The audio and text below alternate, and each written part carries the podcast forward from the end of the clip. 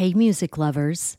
The Canamom Show podcast, in collaboration with Lampkin Guitars, is giving away a custom-built, one-of-a-kind electric guitar built by Josh Lampkin. The solid one-piece hemp wood body includes a built-in glass bowl piece. Yeah, you heard me right. You can take a hit and then play a lick. Now's your chance to help the Canamom Show crush cannabis stigma with your entry. Register for the hemp guitar giveaway online at Lampkin Guitars dot com. That's L A M K I N guitars dot com. The drawing will be part of a four twenty celebration at the Goods Dispensary in Somerville, Massachusetts, where the guitar is on display for the month of April. But don't worry, you don't have to live in Mass or be present to win.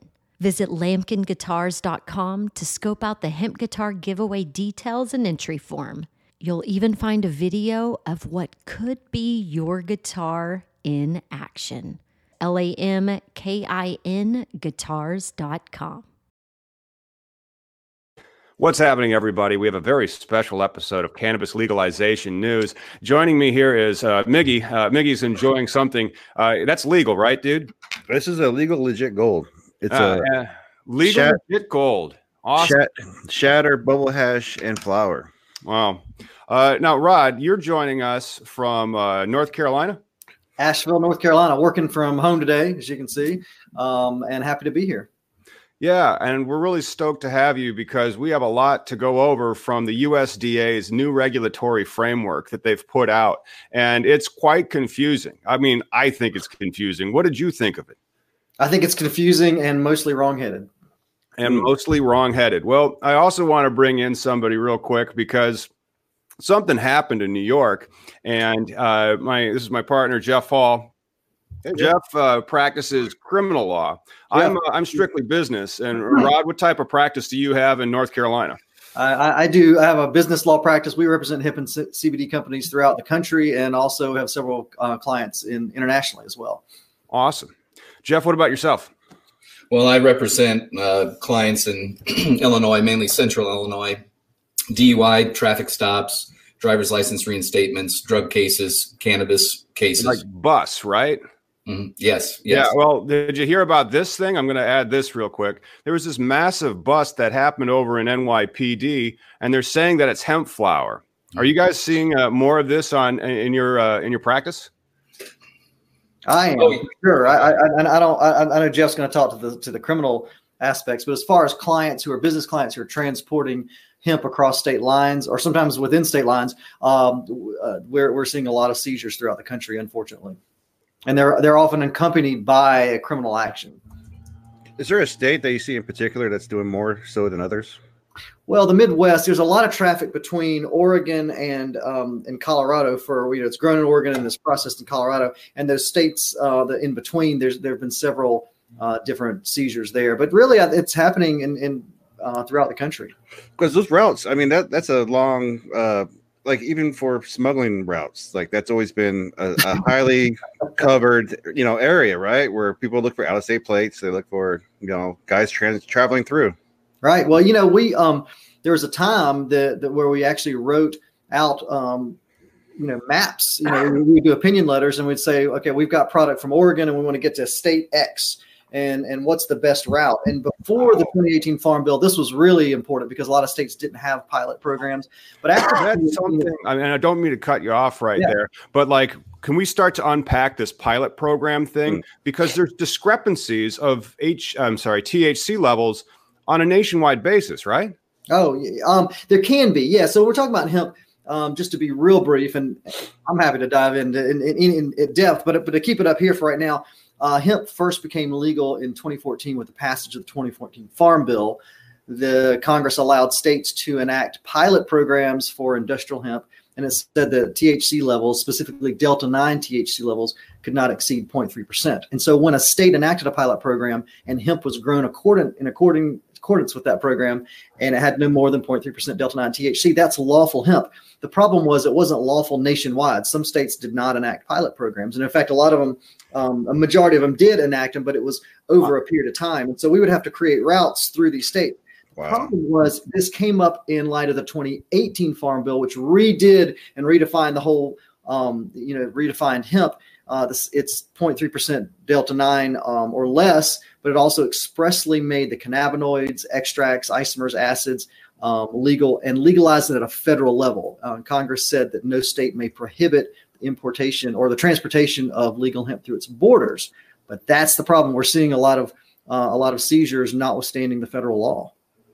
What is it? Because like you just mentioned with the two thousand fourteen and then the change uh, with the two thousand eighteen, because in Illinois, we don't really have we don't have a two thousand fourteen Farm Bill style rubric. Uh, the application was made by the state. There was no uh, relationship with any type of higher learning education facility. Uh, those types of hoops were kind of removed. So how is the state of Illinois operating if it's not pursuant to the two thousand fourteen Farm Bill? Well, this is a big federalism question. So you have like, you know, you have states that are enacting laws. I mean, states that are enacting recreational and medical marijuana laws, completely flaunting federal law. And so a state can can presumably do the same with with its hemp laws. It can say, well, we're, here's our hemp program, and it may or may not um, dovetail with the federal program. Now, what the what the twenty eighteen Farm Bill says is that it governs hemp unless a state actually proposes a plan to the F, to the U S D A that is accepted by the U S D A. So I think we're going to have some more, you know, through five years from now, it's going to be a lot clearer than it is right now. I'm, I'm so I didn't know that it was legalized in twenty fourteen. First off, like people considered that the baseline of uh, hemp legalization. I just thought, you know, this is an experiment that uh, just like when we have eight federal patients, you know, here's an experiment the government's going to do. I didn't realize that that was going to be the baseline for legalization. Um, when, The states that didn't, Joe, do, does that mean they automatically uh, elect out? Like they're not going to be? Because I, I, I mean, it's a program. It's it's a it's a it's a testing of fucking a grow. So I mean, what's to stop people to grow in those illegal states? Because you're still going to have subject matter experts in illegal states. you, you know what I mean? Well, I think that's all phasing out. So as of right now, there are only three states without any hemp laws whatsoever. They're Iowa, South Dakota, and Mississippi. And so the question, you know, Tom's question is, so what about states that enacted hemp laws that were not pursuant to the twenty fourteen? You know, they, did, they didn't tie it to an institution of higher learning. Uh, that issue has never been challenged. And frankly, I doubt that it ever will be now that we have the twenty eighteen Farm Bill that, that really broadly expands and also gives a lot more detail about, about growing hemp. But you're right, Miggy. You know, I, I think that hemp, you know, in a weird way has, has worked towards the towards cannabis legalization as as a whole, because, you know, we've got the cannabis plant and then you've got legal cannabis. And I'm talking about the federal level, which is hemp, and illegal cannabis at the federal level, which is marijuana. The only distinction is the T H C levels. And so it, it makes governments, it makes people, it makes agencies more familiar with the plant. And um, yeah, it would just occur to me um, that as we're talking about this, that, you know, the, you're talking about the statures, the cannabinoids, T H C, uh, all this stuff, the properties of a fucking plant. Like you're talking about governing genetics at this point. No, isn't this something that we're sure we're crossing lines? Um, I don't know. What do you mean by that? Like, what are you referring to governing genetics? So we're, we're, we're saying to be known as hemp, you have to be zero point three percent and not have a higher T H C level. Now what total, right? Total zero point nine or no? Yeah, that's, yeah. A, that's a, let's uh, talk about that total, because let's say that you're a client that's got a hemp uh, retail outlet that they're selling online. Uh, and if there's disparity amongst all the different T H C levels for what constitutes hemp, whether you're using the two thousand fourteen Farm Bill or the two thousand eighteen Farm Bill, or in the state of Illinois, its own rules for the particular crop year that it had before, it looks like now it's going to have to substantially alter its procedures. Yeah. Where is it industrial hemp and where is it illegal marijuana? Yeah. Well, good question. And fortunately, I can, well, I can give a legal answer and I can give a practical answer. The legal answer is it's very clear. You know, the statute is a is a production statute. These test results have to do with with with pre-harvest testing. So the product that's on the market right now. Let's say you've got a you've got a, a beautiful hemp flower lifter, Electra lifter, yeah, something like that. That's right. A lifter or special yeah. sauce, right. right? And so you've got that, and it's very clear. It was grown according to a, by a registered processor. It was tested under the state. The state says yes. You know, it has less than zero point three percent Delta nine. T H C A is is high. Let's say it's one percent even, um, but but this is all legal under state law. It's legal under. Uh, it, it meets the definition of hemp in the federal law, but now we've got the U S D A regulations that say, oh, no, it's to- total T H C. Well, that applies to production that the U S D A regulates, and it's not regulating any production now. Um, so that that hemp is lawful um, because it's it it it meets all the um, the, the the parameters. The that is the most hyper technical argument I've ever heard. Well, it's, it's not, not that point three number is only to the things that is regulated by the U S D A, and it's not regulating Jack. Right. But, yeah. but, but the issue being, you know, who, who's to say that's it's illegal? The, the U S D A regulations do not say it's illegal because it regulates hemp production and pre-harvest testing. This has already been harvested. It was approved under law, uh, under state and federal law. It meets the federal definition. So this is going to be a problem down the road. But from a practical standpoint, what I'm worried about is there's already a lot of confusion about this whole total T H C question. Yeah. This is just going to add to that confusion. It's also going to, you can imagine law enforcement and prosecutors saying, well, even if it doesn't apply specifically, we now know the intent of Congress as, as to what they what they intended. So I, I'm, I am worried about it on a practical level for sure.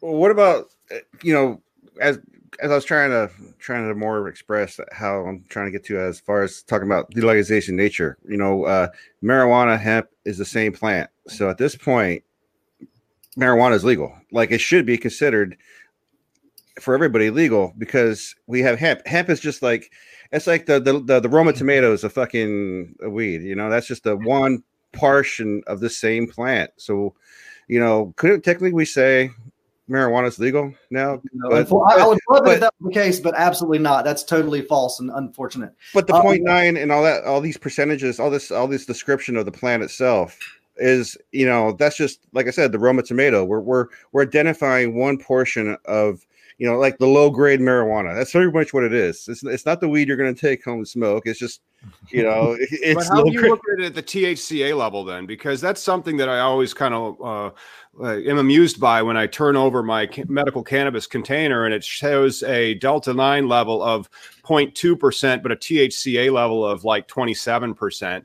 Right. Is that technically by the legal statutes that we have that merely state Delta nine, uh, is that not, you know, marijuana? Because the U S D A regulation didn't apply yeah. to that, did it? It, it, it? it depends. It depends if it was grown by, because right now in order to grow hemp, you have to be a, a registered under a state program. If that was grown by a state um, um, approved cult, um, cultivator and it passed the testing, which it should in a state that doesn't do the total T H C piece, uh, then that would be legal hemp. Admittedly, that's an extreme example, and, and we don't see that, but that meets the definition. But we're so we're pretty much just tailoring a, just one portion of a plant. It just seems uh, like a sad, arbitrary rule right now. I mean, we're we're almost there, guys. We're almost there where people can like, yeah, just say, you know, this shit's legal. Get me out of the jail now. Like, there's people spending time just for being in this, working with the fucking. Uh, uh, I can't even think of another tomato. Like Roma's the one that stands out right now. Cherry tomatoes. Well, I can I can actually give you a, an illustration of kind of how it happens in real life. Um, yeah. I give. Too many specifics about the case because it's pending right now, but I'll say that the I eighty corridor in Illinois, it's um, it's the interstate that goes across from the, you know, basically if you're coming from Nebraska, if you're coming from, you know, California, Colorado, you're likely to take the I eighty corridor, and police up there, they regularly patrol, um, you know, looking for out-of-state plates, rental uh, cars. Uh, they pull up alongside next to the driver, uh, look in the back, you know, as they're driving. I mean, this is a huge thing. And and the reason for that, um, they're hoping to find cannabis oh, yeah. or, you know, what's purported to be cannabis, because if it is uh, Delta nine uh, T H C cannabis, which is the illegal version of it, then they uh, stand to reap a lot of money on drug fees, costs, assessments, things like that. But go ahead, Tom. Oh, I was going to say, oh, no, can, you, can you explain about this monies? Yeah. Are, so there is a, so let me give you an example. Financial vested interest mm-hmm. in the, in the pulling over of people for cannabis. Yeah, absolutely. And it's so easy to smell. And, and even if they can't smell it, they say they smell it. And, you know, they're, oh, I smell cannabis. And then, you know, no, you don't. No, you don't. And how are you to negate it without an inside source saying, oh, the cop told me that he didn't smell it? I mean, there's really no way to negate it. And so anyway, a, an example of a, of a, of a case, um, police pull over a, an out-of-state S U V, um, oblivious, naive driver, um, who's my client, um, has the windows rolled down, and he's got four big totes in the back. Um, obviously, he's transporting. He's either moving out of his house or he's transporting um, legal hemp, I would say. And anyway, right. he's got all the certificates of uh, analysis. He's got the invoicing. Right. He's got everything. But uh, the police pull him over for some, you know, benign traffic offense. Oh, speeding three over, four over. Say he's following too closely, even though there's three car lengths in front of him. You know, whatever it is. Yeah. And so, anyway, they pull him over, and they're like, "What's in the back?" And he's like, "Oh, legal hemp." And they're like, "Oh, we'll be the judge of that." They didn't say that, but that's kind of what they're thinking. So sure, they buddy. Were, they were all right. So they call uh, the the company where he uh, had the invoice from. They call the company. Um, the company didn't answer because it's just guys starting out, and um, and that's key though because um, and I'll preface it on this. Rarely in defense law, and I've been doing this fifteen years. I was a prosecutor um, at the start of my career, and then I was, I'm a defense attorney now. And anyway, um, we've never really had it where a defendant, um, their story tends to check out every step of the way. And my client says, "This is hemp. I had, I would have never done this if it was illegal. I was brought in because I needed money, and they said, here's a legal way to do it. Here are your certificates of analysis." Shoot, the guys even came in on the weekend to sell them uh, the, the hemp load. Yeah. And so price used to be high. Yeah. And so anyway, he hands this over to police, and you know, police, they're so suspicious all the time. They say, "Oh, these are copies, photocopies." And when we called, oh, uh, shit. And, and I'm like, there's no, there's no original copy or notarized copy that you need to have. There's nothing. You, you just have to have the certificates. You have to have, you know, it's good to have a, a, a letter from your attorney yeah. uh, that you can hand, but this was this guy's first time. And if you met the guy, he's just so naive. And he's just not someone, this, he's not like a, a mule for El Chapo, you know, he's not doing that. Um, and so anyway, um, they they basically say, "Oh, this is suspicious." So what do they do? They arrest him. Guess what his bond was? one hundred fifty thousand dollars. So fifteen thousand dollars wow. cash to get out. And really? So, like, how much do you think that one hundred six pounds was for a bond in New York? I, I, uh, eleven billion. You might as well make it, you know? And so, sorry, my mouth's dry. No, but see, no. That's, again, this is why I, I'm going back to like weed's legal. If cops need to readjust their mindset, because all of these situations can be avoided. I mean, we have a FedEx employee that was on a rampage, right? Mm-hmm. I mean, an employee. Like yeah, FedEx, like, dude, you're not fucking saving anybody. Yeah. You can get over this. Some of my clients are getting impacted by trying to send this stuff through the mail. And then I would refer them to uh, Rod. You did a nice piece on your website, and plug your website. If you guys need anything uh, in hemp, please do Google hemp lawyer. You'll get his. And then uh, you had an article about why you should use the United States Postal Service. But I've had problems with the Postal Service. I've yeah, had problems with U P S. With all of them.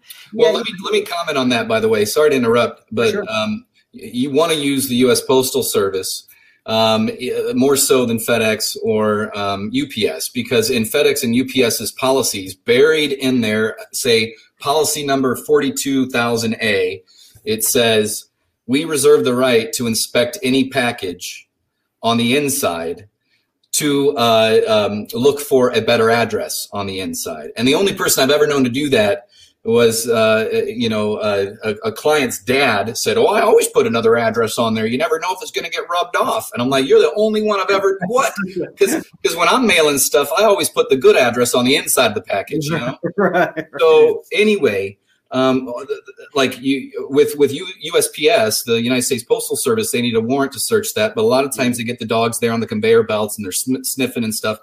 But what U P S and uh, FedEx do, they're private companies, so they just invite the police in.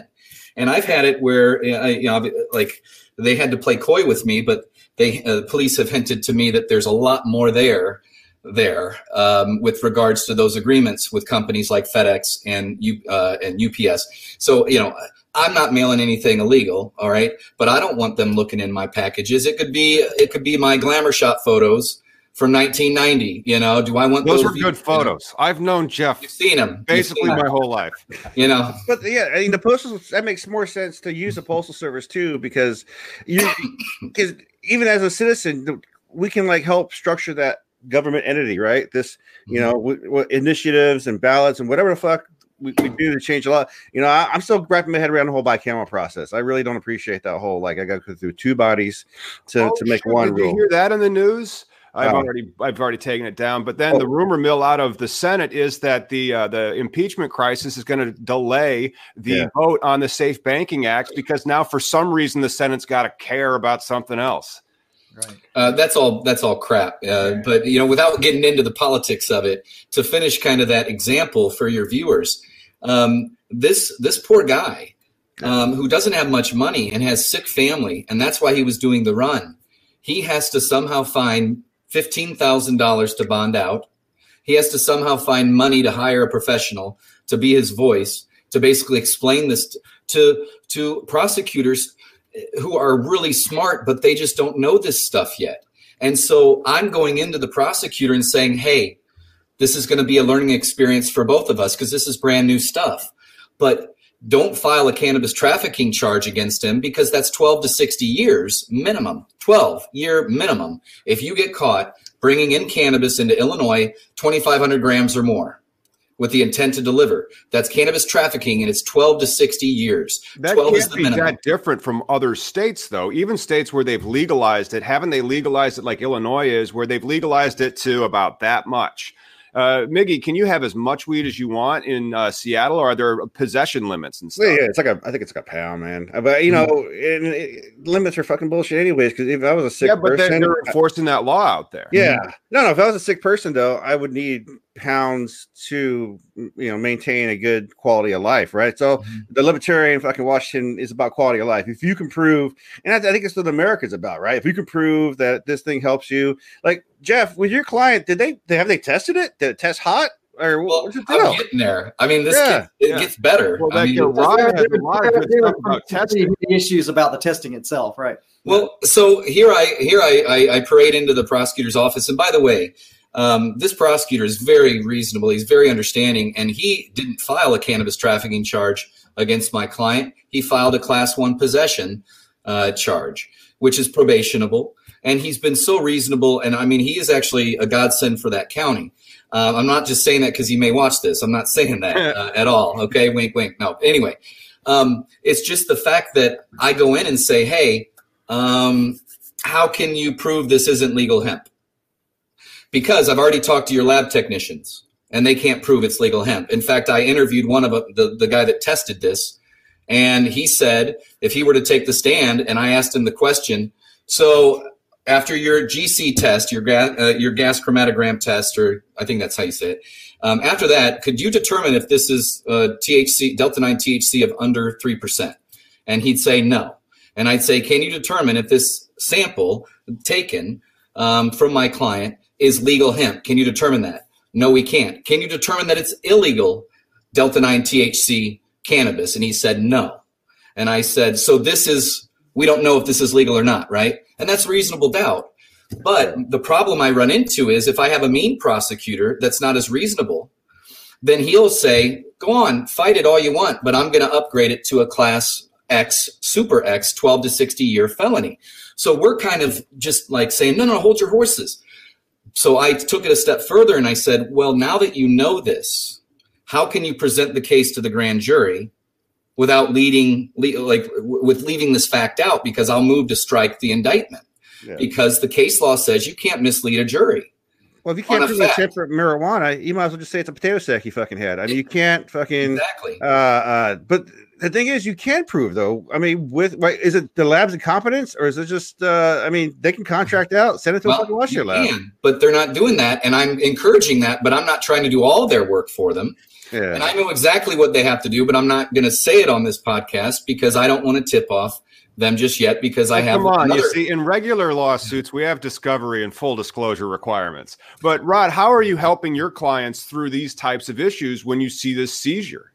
Yeah, yeah. So it, it's tough. I mean, a lot of it is educational, and you're not only dealing with with education with reasonable people, which is hard enough, these technical issues, all these, um, very often you're dealing with, and I think more often than not, unfortunately, with, with some law enforcement agencies I've dealt with, you're dealing with unreasonable people who, who have a, a, a, a no desire to learn about it. They think your client is, is pulling the wool over their head, and they want to, and they might even not, they might not even like the fact that hemp is legal. So they're going to, they're, they're going to push back. And these are highly subtle Um, issues. We talked about testing with the gas, uh, gas chromatograph. So the Delta nine T H C concentrations are the um, or what distinguished legal hemp from illegal marijuana. That's it. Delta nine concentrations.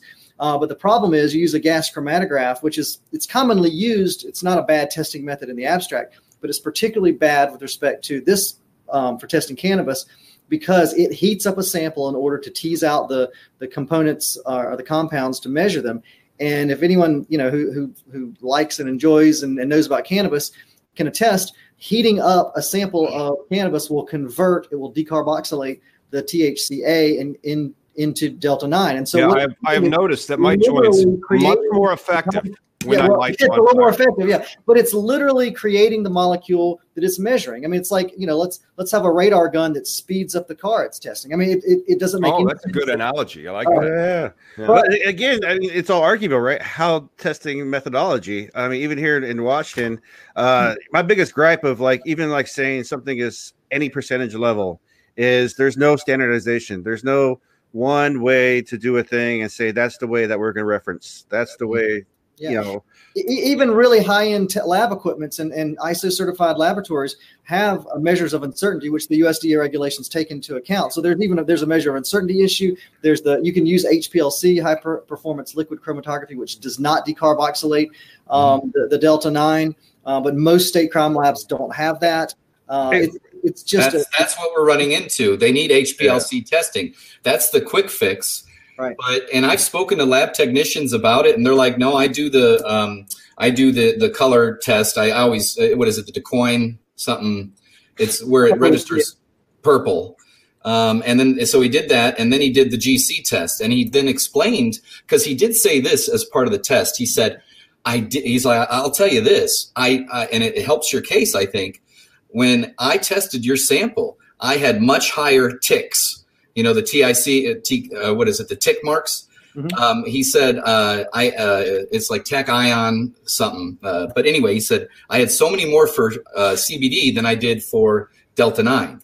So I had uh, ten to eleven, uh, twelve million parts um, C B D and then maybe one million parts uh, Delta nine. And he said, so there's that big discrepancy, but he can't quant it out. It's not right, a quantitative. What the percentage is. What what do you t- say about probable cause in situations like that? Because it's an issue not only in hemp states, but even in even in recreational marijuana states like like um like Miggy's state of, of yeah. Washington, mm-hmm. there there still exists unlawful marijuana, right? And right. So, but probable cause is an issue. This the odor of marijuana, the presence of what looks like marijuana, mm-hmm. is not probable cause anymore that, that a crime may be committed. What are you what are you seeing with that, Jeff? That's what I'm dealing with right now. And see, all this is new because now we're starting to get the hemp loads. Before yeah. it was just Delta nine. And, right. you know, I mean, there it was. So you couldn't really say, go ahead and test it there, Bubba. You know, go ahead right. and test it. But it's yeah, well, I mean, you're also driving a huge bunch of female flowering tops to the cannabis plant. That yeah. has only been one thing until yeah. a few years ago. Well, and here's the thing. Exactly. And I, I've, I've, I've been researching it as far as the P C aspect. I'm glad you brought it up because on the one side, police are going to say, well, since we don't have the testing to differentiate if we field test positive, that's within our rules to confiscate because that's probable cause. But then we say, well, what if they have all the documentation, the certificates of analysis, the invoicing, yeah. the letter from the attorney, make some calls roadside. They'd say, nope, we're just going to take it in because why? They get the money to bond out. They get the sheriff gets in Illinois gets ten percent of the bond money. So the sheriff got fifteen hundred of that and we won't get it back. Uh, If we and see, so I went to the prosecutor. Getting paid. Yeah, yeah. And I went to the prosecutor and I said, honestly, everything is coming back. I've confirmed the C O As from the company. They said that they tested them and that's accurate. I confirmed with um, the company that sold him the hemp with their lawyer, and their lawyer said they better not be selling Delta nine because they they only have a hemp license and we're trying for their cannabis license. So I, I went to him with all this and I said, it may be strange to hear this, but it's the first time I'm saying it, but I'm going to need that stash back. Yeah. Because you've interfered with interstate commerce and they're going to need to complete the delivery and we're going to need the bond money back. I mean, I don't think you can prove your case, but with prosecutors, they love their cases and they hate it when they have to give back money. Uh, I used to be one and I, I remember that mentality. Yeah. I used but to be a litigator. Right you now. Want to win, damn it. Yeah. But like, you know, you want, you have this hope that you guys would do this for like justice and, and the, no, the American way. No, well, I get it. You're, you're doing it for your for a paycheck, and this is part of the problem with like how you know none of this shit's legal. How it even matters with, with uh, uh, like the I eighty. I got pulled over in Wyoming driving through. I literally had the cop. Um, I was on uh, cruise control. Just got done smoking, whatever. But guy pulled up beside me, and then pulled behind me. I have out of state plates. I'm fucking dark skinned. Um, and so he lit me up. Uh, he saw the shake in the console. He asked if that was marijuana. I, I try to be cordial with cops because here's the thing, kids. If you don't want to get shot, you fucking just be like, yes, sir, ma'am. And, and, you know, everybody talks a lot of shit until that moment happens. So like this guy, uh, uh, had me in the back of the car. So mind you, I'm on the road as a technician. I have a car full of weights, uh, uh, signal generators, all his R F equipment. My beard was longer, so I looked like Al Qaeda. Matter of fact, that was a thing at the time too. You were and wearing one of those hats too, right? Dude. Keep you warm. Yeah, and, and, and then, turban. Yeah. Motherfucker, he went through my luggage and shit, and and I have all these magazines and stuff, and uh, uh, I'm in the back of the car freaking out, and then he's like, "Why do you have all those magazines?" I'm like, "I'm just a connoisseur," and he's like, "Are you a grower? You can tell me." I'm like, "What? We're cool now?" Like, you have me in the back of the car, handcuffed. In this hard ass plastic seat, I'm fucking shitting bricks because I'm on. It's a company truck too, by the way. And uh, I'm like, all right, my my my technical life's over. Like I'm going to jail over some bullshit Monday morning weed and racist cops or whatever in Wyoming. And fucking, uh, it's just unfortunate. You know, he realized he didn't have a big fish, and I think that's the thing where people like Jeff's client who are getting fucked. Uh, uh, uh, you know, livelihood, the goods that the people took, the time in jail, uh, he's losing money. Uh, and just the same way with patients, people who are actually just trying to grow it for themselves. There's too much authority in the police's hands right now because of this shit. You know, until we establish now the testing thing, like your client should be able to get off by just proving if, if they allow that, that lab testing, that way you yeah, can have that proof. Trial right, right? I mean, isn't that what the or access out of the amendments, Jeff? You're a better constitutional lawyer than me. I uh, I but just the, care about the, contracts. The components of the plant change too. That's another thing that we need to consider. Like, I mean, even if he got caught with hot hemp, it could have degraded, or, or if it was good cannabis, hmm. it could have degraded into hemp at one point. So I think it's in everybody's best interest just to test it right away because these guys are holding on to it, right, Jeff? There's no access. You got they're not. Is it is it being contained in a in a good environment? Is it going to get moldy? Hey, Miggy, that's a good question. I, and I'll, I can say, and I hate to interrupt Jeff, but but I, I had a, a seizure in Wyoming. I understand that mentality you, you faced, and this was for a truckload of hemp. And they didn't. They didn't. They didn't take their time. They took their time to test it. In fact, there wasn't a test lab, at least at the time in Wyoming. Um, they did not store it, to your point, in good conditions. They just stored it in some warehouse. Um, so it was degrading. And then one little piece about the testing uh, is that let's say it's it's H P L C, and let's say every everything matches up. Um, you you know the plant is a plant. It's an organic compound. So one sample might test Um, differently than the other sample. And so there may be pieces of the whole that would be slightly over zero point three. There's going to be pieces of the whole that test way below zero point three. You know, what is this an average of the whole load? Does do they have to tease out every little bit that's above zero point three? I mean, these are all totally unanswered questions. Yeah. And in the Wyoming case, they actually, even though it was all to- it was hemp completely, but with their testing, they decided that a tote or two was hot, and they kept that back and gave us the rest. They didn't press charges. Uh, it, it's it's miserable, the number of issues that are being raised by this. Yeah. Well, what about that? Because you said, all right, you have the, that problem with the, the hemp testing hot and coming in. Oh, man, I totally spaced on that. I was I was waiting to, to ask that question. Are you smoking while I'm smoking? And I missed it. No, I'm not. You know, that's the thing. I was just trying to, to keep my, yeah, uh, my thoughts in order. Tom's spacing out at twelve neurons. Right. I mean, like, what?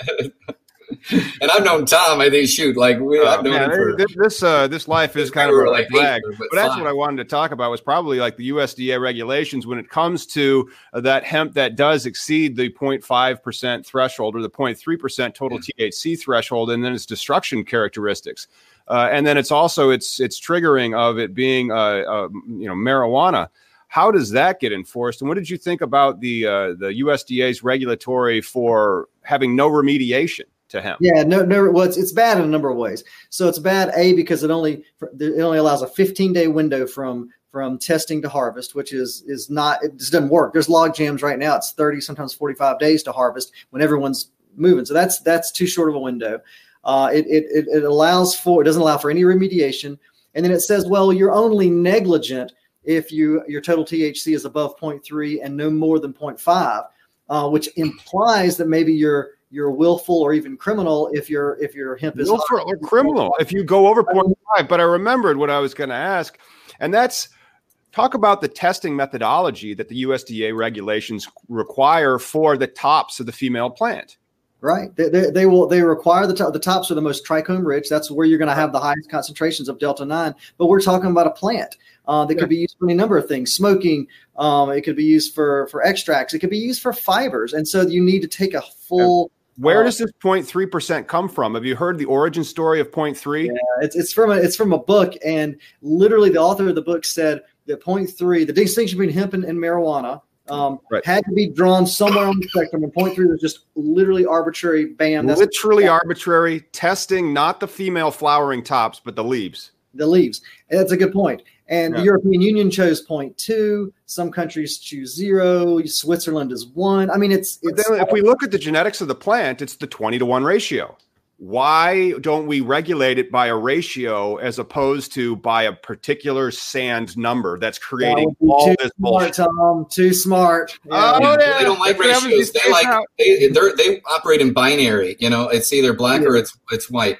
It, it needs to have a number, just like zero point zero eight doesn't necessarily have any scientific correlation to, to everyone. A lot of the hemp has a twenty to one ratio, and you can have yeah. genetics that are stable for that. And just hey, like just like our T H C uh, level for Delta nine T H C for D U I. So I spent four years working on that bill, started it in twenty twelve, got vetoed by the Republican Governor Rauner because we had fifteen nanograms per milliliter as in whole blood for your um, for your T H C level. And we were not pushing for T H C levels like zero point zero eight. We wanted impairment-based prosecutions, but the prosecutors and police, they want their fine line. They want their, you're at a limit. And so they pull it out of their ass. And so what they did was we put fifteen in the first bill, and then uh, N H T S A came out with a study that said that court that uh, that confirmed our number fifteen was in their study, and I still I, I still have a lot of questions about it and problems with it, but they concluded that fifteen nanograms per milliliter of whole blood of T H C is equivalent. It showed similar signs of impairment at when someone was at zero point zero seven five and zero point zero eight for B A C.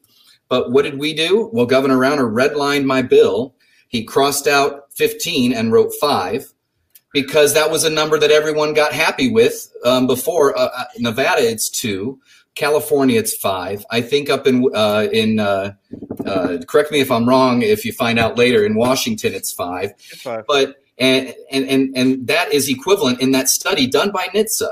The study done by them, the government, said that five nanograms per milliliter is equal to and showed similar signs of impairment for people with alcohol content of zero point zero two five. And under our law in Illinois, you're at zero point zero two five. You're presumed sober. So we have created, we pull the number out of our ass. And that's what we keep doing. And we keep and trying to educate. He's arbitrary. I believe the technical term for when all this kerfluffle started back in nineteen seventy-six and they wrote a paper was arbitrarily picked. Yes. Yeah. It's even worse than that. You know, it, you're talking about due process like rights for locking like people up with. And taking their life away. Arbitrary number. Well, you know, like, yeah, let's destroy your life um, because of a number that we pulled out of our ass. And by the way, you could have been over just barely, but now you're not. So now you got to go to prison for six years because you had T H C in your system and someone died because they went off the road after they swerved, after you swerved to miss them. Oh, yeah. You see? It's ridiculous. Well, I, I get I get angry about it. So just the, the, well, the low nanogram value. It's a setup for fucking yeah. You're you're guilty because you were high at that moment or whatever. Because even you know if I wasn't smoking, I'd still be over five nanograms in twelve you'd be, hours. You'd be at it probably at all times, and that's yeah. what we were trying to say. And that's when I, I went to the Senate Criminal Committee in Illinois, the House Criminal Committee. I I spoke to them, and all of them sat back. They all sat back in their chairs, and they're like, hmm. Something needs to be done. I just don't know what the proper mechanism's going to be. And then, and not to make it political, but we had a bunch of Republicans that were all like, no, no, no. And they threatened to kill the bill unless we lowered it. And we fought back, but we didn't want to kill decriminalization back in twenty fifteen uh, or twenty sixteen. We didn't have a veto-proof majority, so we had to adopt the changes so it didn't kill decriminalization because it was attached to the bill. The, that was the argument against our legalization here, was because of the five nanograms. But now the other argument is you just want to get your foot in the door, you know, because the fallout is I haven't really heard of any scenarios where, you know, you, it's pretty much your setup, right? You're, you're going to be set up as a, a victim. But uh, uh, back to arbitrary, because mm-hmm. uh, Rod had an uh, article where he highlighted some of the U S D A rules. And I, I just think it's funny. Um, it says, uh, you know, labs, the, the mu, the uncertainty. So what if your lab had like a two percent uncertainty? I mean, what is uncertainty? It comes down. That's a very questionable mathematical fucking like human error type shit. You can say, uh, you know, as a technician, you got to add ten percent because that guy is just, you know, going to come in from a bad day. And, you know, maybe well, he's tired. About methodology of proof. I mean, oh, yeah. To prove each pound is hemp. Yeah. Huh. Well, yeah, well, you know, that's a good. Has a oh, go ahead. thirty. Go ahead, Rod. Um, well, I mean, states are beginning I mean, to say, "Well, here, this is what constitutes a lot." You know, it's thirty pounds or it's whatever it is, and so you know, fortunately, yeah. it's not gram by gram, but thirty pounds when you're doing a lot of business is not a lot, and you have expensive test um, testing protocols, sometimes costing hundreds of dollars, and if you're tons of pounds and you're going to test every thirty of them with a full panel C O A, that is that's hardcore um, regulatory overreach. But, but even with that, like, so what, what is it like if it with the, but the point three, point oh three, whatever percent, um, if your lab was fucking had a ten percent mu, I mean, you can kind of work your way towards that argument. The thing is only labs who are willing to have shitty measurements are going to be like, cause it, it's just but America, it, baby. We, we throw well, money at all kinds of shit. I've seen all kinds of stuff. Proof though. It's weight and it's, and it's, if the, the stuff is what it is. I mean, so think about it from that, like, you know, what I, are they going to have to prove every gram is is over the line? Yeah, they're, they're, I, I think that's going to be tough. And and with these, I, I think I love Miggy's argument. I think the deal is there probably there are standards, you know, for, for a lab to to be I S O certified, and and, and unfortunately, I think the mu is is, is going to have to be pretty tight in order for them to meet other regulatory requirements. Um, so it's well, tough. You would think it would be, um, but. but it- Uh, well, see, I, I work in, in, in uh, my lab is, but I, I work in electronics, right? My lab is I S O certified, but it always comes down to the equipment. So test equipment's your your one factor, and uh, uh, right. that's the end to the actual value. But then you have the other argument because it's all super nerd shit, you know. Like some things are are are, are fundamentally like a pound's a pound and all this other stuff, but then you have to say, okay. Like the, the the new one gram, the new one gram is not a, a value, a, a, a physical thing. It's like a laser type light mathematical formula. And they've been arguing, I think, for past eight years still now about the new, like the eighth digit of it. Like there's people that, that focus on the actual substance of things. But then you have the guys who don't give a fuck and are willing to say, I want to say the human value is a bad measurement. You're incorporating error. Uh, uh, I'm not following. Uh, but well, hey, human error in, is in the next. Like, and, but I wanted to turn this to the future. Uh, so where do we think the U S D A's rules are going to meet out onto the C B D hemp industry, both from like you know the commerce perspective, and then also in the streets in its enforcement perspective? Yeah, well, I think um, on the commerce perspective, if the rules are, if the if the current rules are adopted as the as the, the permanent final rule, well, it's going to do a few things. I think it's going to um, drive a lot of farmers out. Uh, it's going to raise the cost of, of the inputs, meaning the in, into manufactured products, meaning the the the hemp and the extract and the isolates and whatnot. uh, and also, it's going to put the U S at a competitive disadvantage uh, with the world because these are very onerous requirements. Uh, with with with a lot of not a whole lot of room um, for for error, uh, with some with some pretty bad consequences if you if you go over that.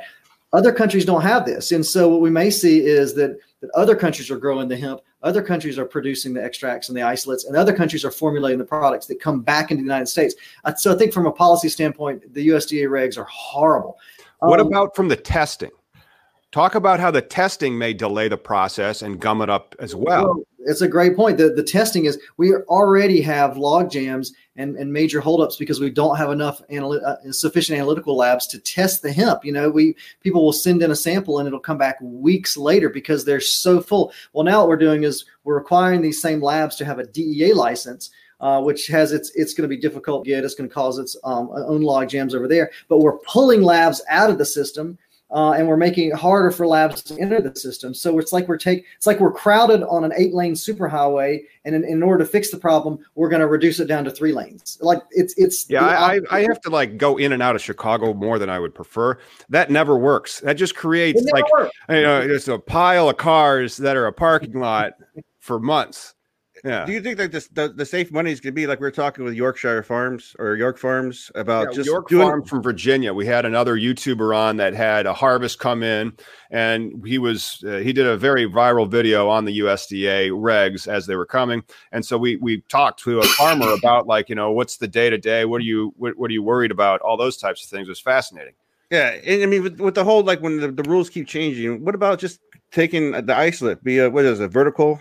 You know, uh, we grow, and oh, then they call that uh, that's the difference between full and broad spectrum. So you're just trying to drop out all the T H C, right? Right, right.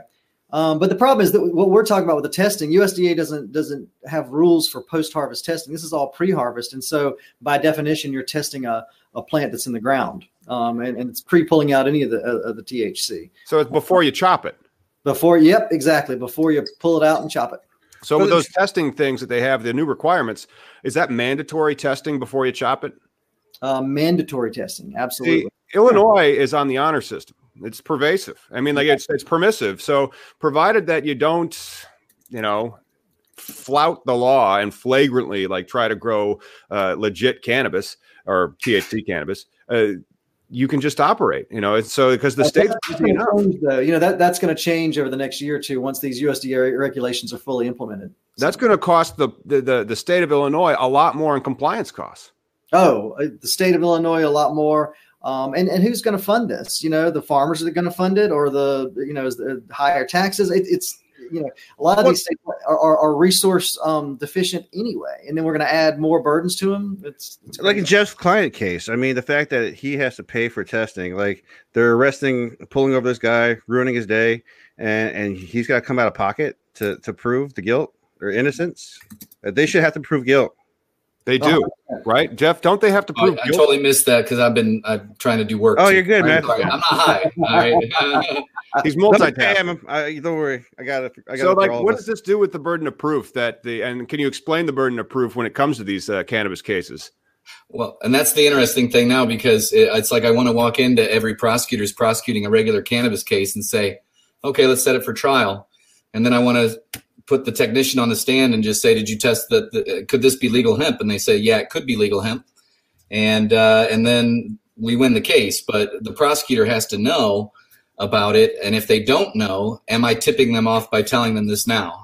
So if they watch this, you know what I mean? How could they, how could they insulate themselves from it? Well, right. What they'd have to do with, to insulate it. I mean, what they, I kind of don't want to say it because I don't want to tip them off. I, they no, need to figure that stuff Brad out. Is right, though, right? Like, I mean, like, it's not tipping off. If that person is listening to this now, he should be like, hey, maybe I'm an oh, asshole. Maybe I shouldn't. All the time. But I I'm mean, just saying, I like, this totally guy's like, pissed. I'm wasting people's yeah. time. Literally, I am protecting and saving no one. Like, I've helped nobody yeah. today. As a matter of fact, I made a guy who was just trying to get feed his kids and just do a thing. And I mean, that's the problem. We give too much power to the system over some bullshit. Like, well, but think about it. Think about who we're dealing with, the mentality. You have to change hearts and minds about it. And my heart and mind, I used to prosecute cannabis cases. And um, and I'll tell you what, I didn't feel good about it, but I had directives from my higher ups that I had to do certain things. But jail was usually the last option because nobody wants to jail anybody for cannabis. But some prosecutors actually do, unfortunately. And so you have to change hearts and minds. So going in and doing the Peter Griffin when you're just saying, come on, come on, it's just cannabis, come on. Yeah, yeah. But, no, it's you know, hard though. We're, it we're falls fighting. on deaf ears because prosecutors yeah. are like, it's still against the law. And then they've never tried it, or they don't like it, or, you know, it made them sick after they smoked it when they were drunk first. And I'm, I've had that conversation before where I'm like, you're not Does supposed anybody to know why that is first. Because that's happened to me. Anybody? You're not supposed to get drunk first. You're supposed to, you know, smoke and then drink. Well, why is that? You'll drink less. Yeah. You'll drink less, and you'll, it'll it'll complement your less. You'll drink less the next day. It's great. Yeah. And yeah. so, look, at, at age thirty is when I started uh, smoking more regularly uh, for my health, because I had a and not to get I didn't think I'd get personal for the internet today, but anyway, no, for no, my tell, health, tell I, everybody. I, in real time, live. Yeah, yeah, yeah. Put it on my face and my face alone. So anyway, um, so, you know, I had a, I had a prescription for Ambien C R, mm. and I was sleep sleepwalking in my building, you know, in this building. Yeah. I had a condo, condo upstairs that I lived in at the time. And um, and it, it alarmed me. And so I wanted to get off Ambien C R, but what are the options? Well, one, you have to wean off of it because your body is so screwed up. It doesn't produce, uh, what is it, uh, melanin, or not melanin, what is it? Melatonin. Uh, melatonin. Sorry, melanin. I, I got enough of that right now. But I mean, it, anyway, uh, but melatonin, so I couldn't produce it to help me sleep. You have to, like, break that cycle. But with cannabis, you could just do a, a quick little puff and go right back to bed. And the other thing that it did for me was it made me stop thinking about my clients' cases.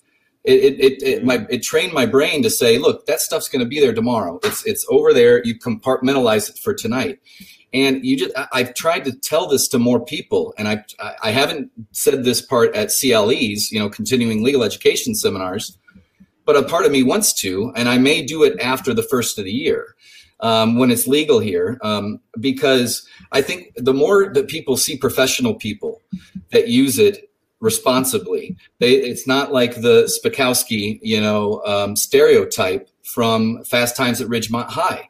You know, uh, there are there are more people than you would even, like, not you guys, but there are more well, people than you'd imagine. That, cannabis lawyers. That's but, and I mean, yeah. but it wouldn't it wouldn't be a billion dollar industry if it wasn't, though. You know what it, I mean? Like, it, it's, yeah, it, it's it, kind it, of why I'm doing what I'm doing, like smoking high. I mean, sure, I wander off and die like a little bit, but you know what? I'm not. It's not a gateway drug. Alcohol, yeah. if anything, is the gateway. I mean, yeah. it's the gateway to a lot of stuff if you think about yeah. it. Uh, but you know, it, people are so dead set on that stereotype, and we have to break that mold. And that's why I'm starting to be more vocal about it. I'm vocal about it on Facebook. I get jokes from judges and prosecutors. Oh, you know, and I'm like, hey, whenever you want to smoke up, let's do this. You don't even have to smoke. I'll eat an edible with you. We'll just toast it and then eat it. Oh, you know, I mean, it's it's like they need to see that responsible people use it, and so that that stoner mentality. We need to be representatives and ambassadors of it to not have the, all those stereotypes where you're slurring or you're like, dude, yeah. You know, I mean, I could be high right now and nobody would know. I mean, they'd probably yeah. think it was Adderall, but no, I'm just uh, but anyway. I mean, I mean, there's a body level. There's a mental level. I mean, like I, I sometimes you get a little much, but that's the worst thing that happens. You get a little anxiety. I mean, that little bit you know, of anxiety. Yeah. And so anyway, I mean, I know I'm preaching to the choir, and all your viewers here, you know, probably know exactly what I'm talking about. They've heard it before, but I'm trying on the professional end, on the law, the legal end.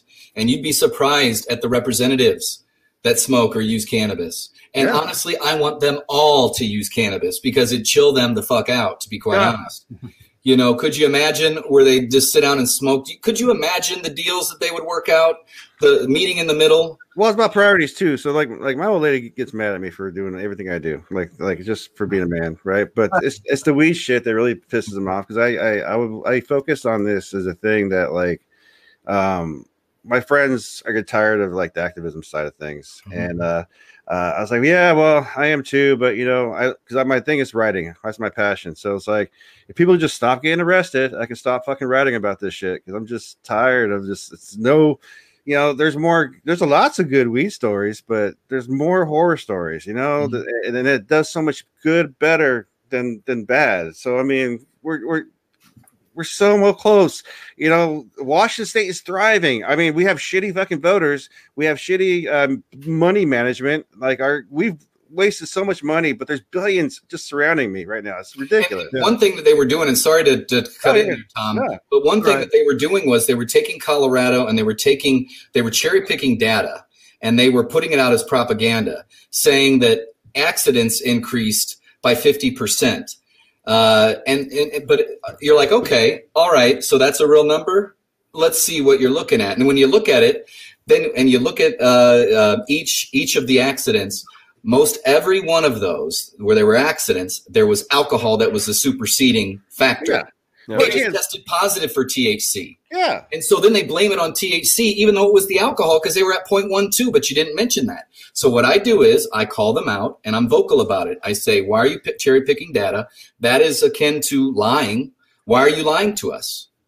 You know, it's fear. Why are you trying to inject fear? We're trying to get to the truth. Well, you're trying to... you know, get us to just stay scared of it, you know? When they legalized gay marriage, There were also more. Good segue. Good segue. There, there were more married gay men in accidents too. Right after that, I'm just saying, you know, it's not a freaking thing. You know, like if we can just make it legal, then uh, we can just put priorities, and that's what it comes down to. Our our our our, our judicial priorities, our uh, uh, uh, you know, uh, cops, our police's priority. I mean, Seattle Hempfest, Tom can tell you. Yeah, it's amazing. Best. I can't wait till next year. But Rod, what's your cannabis story? Because I read uh, a, a post that you had done about how you had become a cannabis lawyer, and it was really, really inspiring as well.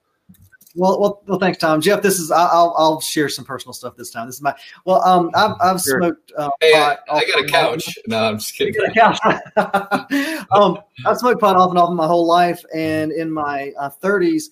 I got um, I got testicular cancer, and um, I even though I had smoked pot before, even though I had read this is about ten years ago that it could help with chemotherapy, that marijuana could, I had chosen not to use it for chemotherapy for the first part of it because I thought, well, that's really just a cheap excuse to get high. I wasn't totally sold on the medical marijuana piece. I, I thought it should be legal just on civil liberties grounds.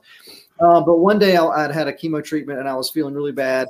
And I, after laying in bed all day and, and, and not having anything better to do, not being able to sleep, I went downstairs. My brother was there checking on me, and, and he had some, some weed. And so we smoked, and I, I frankly didn't expect it to do anything. And not only did it do something, but it did something that was so powerful that it changed my It changed my life. I mean, not to be that cheesy about it, but truly it changed my oh, career. But you hear like it's it's this is a refrain. And so like when you're in the movement, this is a refrain that you hear yeah. from from Jeff, from Rod, from me, from Miggy. And like it's and it's amazing that that refrain still is uh, operating under this guise and cloak of darkness and prejudice. Yeah, it really yeah. is. Yeah. It, well, yeah. It's like this is medicine and and it ne- this needs to be legal for more than just you know, intellectual, you know, principles. It's, it needs to be legal because people need it. I yes. need it. Yeah. And, but and, then and, think about knowing what you know now and then re- thinking about all the prisoners of war that are in jail right now or that have had the, the power of law, the full extent, all those felonies that Jeff was talking about earlier, that weight just put over their heads with their families. We yeah, read, read Smoke Signals by Martin Lee. Read that. I mean, there's a great he, he he did a great summary of all these different people that are still being uh, pursued by the federal government. You know, it's it, it it it's beyond me. But I will say this: that people are starting to come around, and I and I'll use my mom as an example. She'll she'd never ever ever smoke. Right? She she drink some wine here and there, but she's very health conscious. And all of a sudden, she's starting to use C B D, at least, you know, to help. And I'm like, well, mom, I mean, mom, you know, uh, that's like you're halfway there, you know, you're halfway there, you know, it's making you feel better, right? Yeah, it is. Yeah, it is. Yeah. And so there's this wave and it's like, well, it can make you feel even better and not mess you up, not impair you. You just have to get the right dosage. You have to get, was it sativa that works best for you? Is it indica? Is it a hybrid? What is it? And you can, and I said, imagine you can walk into a liquor store and say, uh, clerk, I want to feel less anxiety. I would like to not have beer goggles. I would like to um, not have a hangover tomorrow. And I would like blood to flow to where it needs to flow. And they say, hey, we got the perfect thing. It's called Patron. Just get over here, man. And it, you know. Wouldn't that be nice if people could see that they can actually walk into a store and say that exact thing and that the, the bud tenders would know how to accommodate? And that's why I'm just trying to get the word out to say it's not like this sketchy place you walk into and there's, you know, this creepy person behind the crack house. Yeah, they're like, hey, crack. They're like, ah, you know. You know? I mean, it's, it's like normal people, and they're so nice, you know. So you anyway, guys have, you guys have dispensaries though now, right? What What's that? You guys have dispensaries? Yeah, we do, we do. And hey, look, the second I had my medical cannabis card, it was like the fifth best day of my life. Yeah. I walked in that thing, and I was like, you know, taking selfies, and right. I was just like, they have no cameras allowed, but I'm like, you know, I'm just so happy. I'm going to memorialize this day. You know, this is the best day. You know, so anyway, sorry, I get animated about this. It's all right, it's all right. But we've been going for about an hour, so I just want to like leave it with some, uh, you know, what we believe our next steps are going to be in this industry. So, like, how do you, like, Rod, how do you see the um the future shaping up? You know, I think it's in the big picture. We're we're, we're moving in a positive and progressive um, direction. You know, I, the the attitudes are changing um, fast um, in the United States. We're seeing changes in South America. We're beginning to see the, the ice, um, you know, begin to, to, to defreeze, to crack a little bit in Europe and Southeast Asia. So globally, cannabis is becoming more and more of a thing. And I think we're going to continue that direction. But I think we're going to have a lot of obstacles. We're going to have obstacles regulatory um, and, and, and, te- and all these things we've been talking about, testing and, and licensing and, and that kind of thing.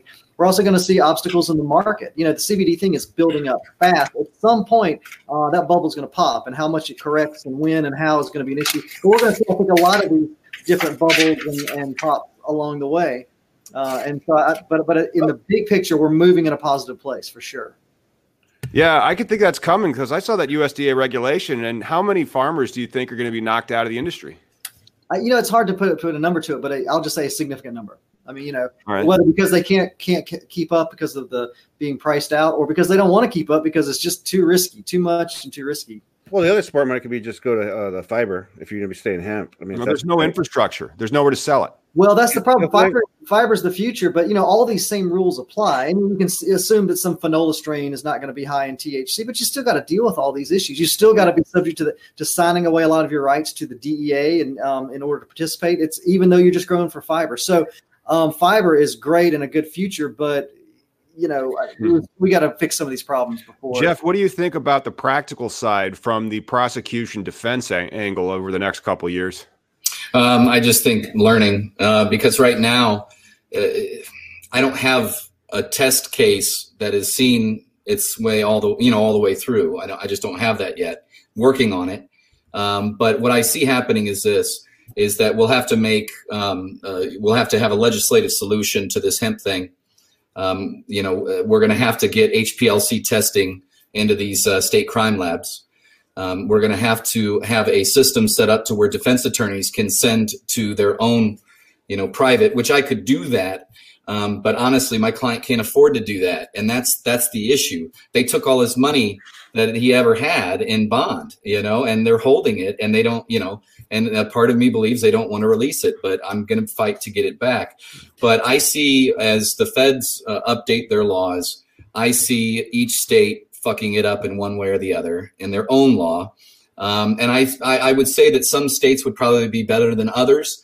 And then we'll start to form our laws for what works and what doesn't work. And that's why I'm trying to meet with legislators, talk to them about potential changes, things like that. I'm talking to prosecutors. I've gone into various states' attorneys around uh, where, you know, where I live, telling them, look, this is a problem. And think about it, though. It's actually, it could be a much bigger problem than they're realizing. Because let's say there's a big hemp load.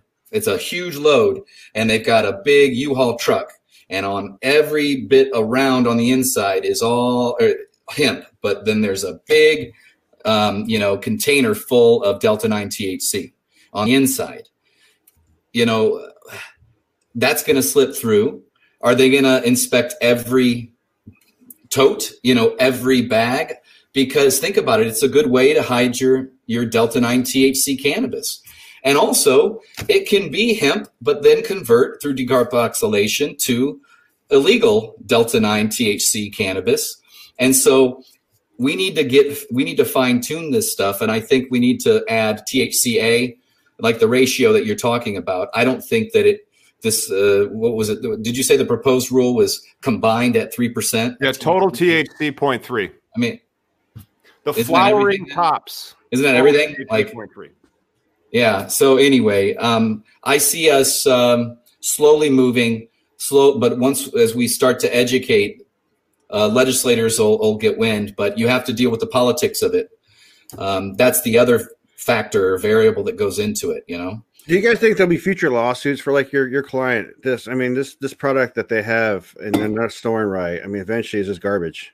It's and difficult that- because to sue the police, let's say, um, uh, you have to show willful and wanton behavior. And the police, if I was defending them, I'd say, look, they don't know. They're not scientists, they're not lab technicians, and, and they don't have the capability at this time to test this stuff. They were just following state police rules and protocols, and it's better to get the uh, product off the street than it is to keep it on and let it proceed forward in case it is actually illegal, you see? And so uh, I don't see any successful civil suits unless The police know it's hemp. They've confirmed it's hemp, and they still take it, because then that could be the well, federal start, violation. I'm gonna I'm gonna update my and then what I see before I ask Miggy how things are going uh, is that there's going to be continued uh, regulatory weird stuff that's coming, and it's probably going to get worse in the state of Illinois, which was wide open this year. But yes. then I'm going to start placing into my uh, systems these types of tripwires to alert no, the law enforcement officers as soon as possible regarding the, the lawful nature of my client's action. And sure, letters and, and all the manifests and documents, and um, you, yep. maybe even calling them down the road. We got a truckload coming through. You just, you yeah. should know. And let me just show you this, because, and sorry to interrupt here again, but I just came from court. And I'm I'm going to cover the top part of it because that's got the client's information. But this is a true bill of indictment, okay? And look at the sentencing range right there. Hold on, I'll, I'll get it. It's public record. Yeah, it's public record. So it's like, sorry, six. Hang on, let me just. I'm gonna I'm gonna blow you up. There you go. Twelve. Penal. Twelve to sixty years. To sixty. Oh my god. Cannabis. Cannabis trafficking is real. I mean, uh, and I just wanted to thank everybody, especially Rod and Jeff, for coming. Uh, Jeff, how do people get in touch with you, man? Um, well, they can call three oh nine, six nine nine, four six nine one. They can look me up on the internet, Jeff Hall, Attorney, Illinois. They'll find a lot of stuff about me on there. How about you, Rod? Sure. They can call eight two eight, two five five, nine eight eight one. Email me, Rod, at kitelaw dot com. That's K I G H T L A W dot com. And check out my blog. It's at uh, cannabusiness dot law. Yeah, I love that blog. And and Miggy, I got good news for you, man. Hey, bro. Uh, cannabis legalization news dot com is going to be in beta, so I'm going to get you a login so that you could start doing some writing and have a platform that we could share uh, those on that. Weed Weekly. Nice. I got my homegrown article. All right. Yeah, Thanks. and I'll also I've got, I forgot about my blog. So it's uh, hall rustum dot blogspot dot com. Cool. So, all righty. See you next time.